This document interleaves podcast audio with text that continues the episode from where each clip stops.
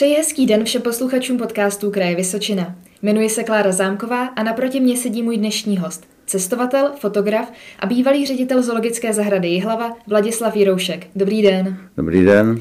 Jak dlouho jste byl ředitelem Jihlavské zoo a jak jste k tomu vůbec přišel? No, byl jsem ředitelem téměř čtyřicet let a jak jsem k tomu přišel? Já jsem se asi tak narodil.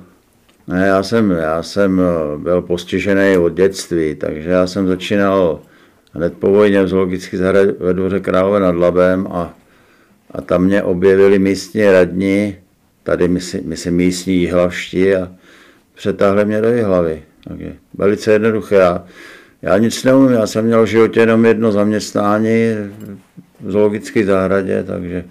A jak jste vůbec došel k tomu, že chcete v té zoologické zahradě pracovat? Nějaký zážitek z dětství nebo něco takového? No to, no tak zážitek z dětství, nevím. Já jsem, já jsem měl vztah k té přírodě. I, i rodiče mě vodili že, do zoologické zahrady, do Liberce, že jsme žili pod Krkonoši. No a potom ve Dvoře, kde jsem se narodil, no tak tam jsem teda začal pracovat. A, takže říkám, mám v životě dvě zaměstnání, mě to celkem stačí. Pamatujete si doby, kdy měla Jihlavská zoo mříže? No samozřejmě, když jsem je řezal. A nejenom to, já jsem jako prezident Unie řezal mříže v mnoha zoologických zahradách. Si vzpomínám třeba v Plzni za účastí indonéského vyslance. Já mříže řežu rád. A na Kypru, co jsem jich pořezal. Ježiš, to byly tuny.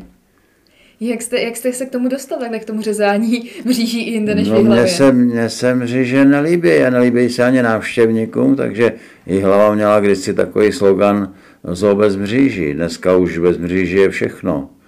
Akorát snad vězení ještě ne, i když tam už taky asi pokročili. Co byly první změny, které jste ve funkci ředitele udělal? No tak takhle, já jsem v Jihlavě nastoupil jako vedoucí zookoutku Parku kultury a oddechu. A první, co bylo, že jsem kydal metráky hnoje, protože tam nikdo nebyl. A byly tam třeba zebu, které už nemohly projít do, do ty stáje, protože toho hnoje bylo tak vysoko, že se ani nesehnuli. A ten hnoj byl tak udupaný, že to byl jak beton, takže jsem to kopal krompáčem. Tak to bylo první moje ředitelský takový, nebo, nebo vedoucího zakoutku, taková akce. A samotný potom ředitelský nějaký rozhodnutí? No tak já jsem po, po že ta, ten jihlavský zaokoutek byl na zavření. Tam opravdu to byla žalost. E, taky teda v roce devatenáct set šedesát osm jsem dostal příkaz písemnej, že mám začít prodávat zvířata, ono tam skoro nic nebylo a, a že se zaokoutek ruší. No, mně se tenkrát podařili, podařili takový tahy různý, že jsem tomu zabránil. No, postupně jsme trošičku šli dopředu a nepatrně, až potom teda nástupem pana tajemníka Svobody, který se na, nás nějak zastal, se zahrada trošičku pohnula dopředu a došlo to tak daleko, že jsme získali statut zoologické zahrady, protože tam ten, ten nebyl. No, pak jsme se jako první dostali do, do Evropské asociace zoologických zahrad a posléze do Světový, kde jsem teda doživotním členem. Jako první myslíte z České republiky? První z Československa. Teda my, jsme, jako my máme Unii Česko, Československou, nebo, nebo měli jsme Československou a nástupem Mečára se to změnilo, takže máme Českou a Slovenskou. Že panu Mečárovi se to strašně nelíbilo. Lidi si asi úplně neumí představit, jaká je doopravdy ta funkce toho ředitele zoo, jak probíhal váš den, nebo co jste vlastně zastával všechno? No, jak jsem vám říkal, ředitel zoologických zahrad vlastně neumí nic, ale musí umět všechno. Měl by trošku rozumět zvířatům, měl by být zoolog, měl by být ekonom, měl by být architekt, stavař a hlavně, hlavně vizionář a pak... Pak to, co je asi nejtěžší, měl by umět řídit lidi, měl by být že jo, manažer. A práce se zvířatama je krásná, jednoduchá, práce s lidmi není vůbec jednoduchá a někdy je velmi složitá. Takže to byla i práce rukama? No, jako ředitel asi ne, rukama jsem podepisoval denně faktury, to bylo tak rukama. Ale takhle já jsem, já jsem byl takovej terénní ředitel, já jsem v podstatě celý den byl v zahradě, a teprve večer jsem šel dělat administrativu. Takže já, když se něco jako dělalo, stavělo, tak jsem se od toho nehnul a třeba na Amazonce ty, ty umělé kmeny, ty jsem opravdu dělal vlastníma rukama všechny, že jo, na měsíc jsem se tam zavřel, protože nikdo z mých spolupracovníků nebyl v deštném lese, nedovedl si to představit, já jsem jim ukázal nějaké fotografie, oni nad tím kroutili hlavou, no tak jsem to udělal sám. Když se bavíme o světových zoo, ve kterých jste byl, tak když je porovnáte s Jihlavskou zoo, myslíte si, že má Jihlavská něco, co jinde není? Tak každá zahrada je trošku jiná a samozřejmě je snahou každého, aby měl zahradu trošku jinou než, než soused nebo než někdo. Takže to je důležitý a, a srovnávat můžu třeba nějakou zahradu s Jihlavou, ale, ale obecně musím říct, že, že ta Jihlava, co je mě na ní sympatické a co bylo vlastně hlavním důvodem, proč jsem nastoupil, je to krásný údolí, protože Jihlava má v podstatě téměř všechno, co by moderní zoologická zahrada měla mít. Že jo? Má, má vodu, přírodní potok, má tam kus skály, má tam nahoře, kde jsou žirafy, nějakou savanu, dole má, má nějakou rovinu. Takže je to ideálně. A když jsem to viděl, když jsem, já jsem v Jihlavě nikdy nebyl, když jsem přišel od kostela a tenkrát pan Vávra, inspektor pro kulturu, mě říkal, tak tady dole, to je, to je ten zookoutek. Tak jsem říkal, no to je bomba, to je úžasný, tady to, to prostě, to je ideální místo pro, pro zoologickou zahradu. No, a myslím si, že jsem se nemýlil. Jaký se podle vás vydařil v zoo za vašeho působení největší chovatelský úspěch? No, těch bylo poměrně dost. My máme třeba naše erbovní zvíře do dneška, e, jsou giboni, které jsem získal e, tím, že jsem je zachránil, byli, byli pašovaný a měl jsem kontakty na, na ministerstvo životního prostředí a na inspekci, takže se nakonec dostali k nám. Říkám, dneska je to erbovní zvíře, namnožili jsme jich a už to nespočítám. Další takový zvíře, po kterým jsem toužil, byl irbis. Jsme postavili pro ně slušné zařízení a Jihlava je dneska s jedním z předních světových chovatelů. Narodilo se tam taky spousta mláďat, tak to taky považuji za, za úspěch. Další možná, když jsme stavili tu africkou vesnici, tak já jsem tak rok chodil okolo a díval se, jak, jak jde slunce a odhad jsem, kde bych asi udělal hnízdiště pro plameňáky. No a to jsem teda trefil, protože třeba letos se odchovalo deset plameňáků, loni devět a kromě Dvora Králové, kde letos jich má jedenáct, vlastně jsme nejúspěšnější chovatelé v republice. Třeba jsem byl v Olomouci a tam nevím, co se stalo, ale letos není ani jedno mládě. Takže to jsou asi takový tři druhy, které, které bych vyzvedl, ale těch je víc, že jo, já nevím, tapíři, tygři, levharti, cejlonští, zrovna teď tam jsou dvě mláďata. No, abych nezapomněl, já jsem Do, do republiky e, přivezl z zahraničí technologii e, odchovu nebo výživy drábkatých opic, takže do dneška Jihlava má jednu z největších kolekcí drábkatých opic a má, má úžasné úspěchy, takže to je taky, co bych asi vyzvedl. Máte nějakou veselou historku se zvířetem, kterou rád vyprávíte?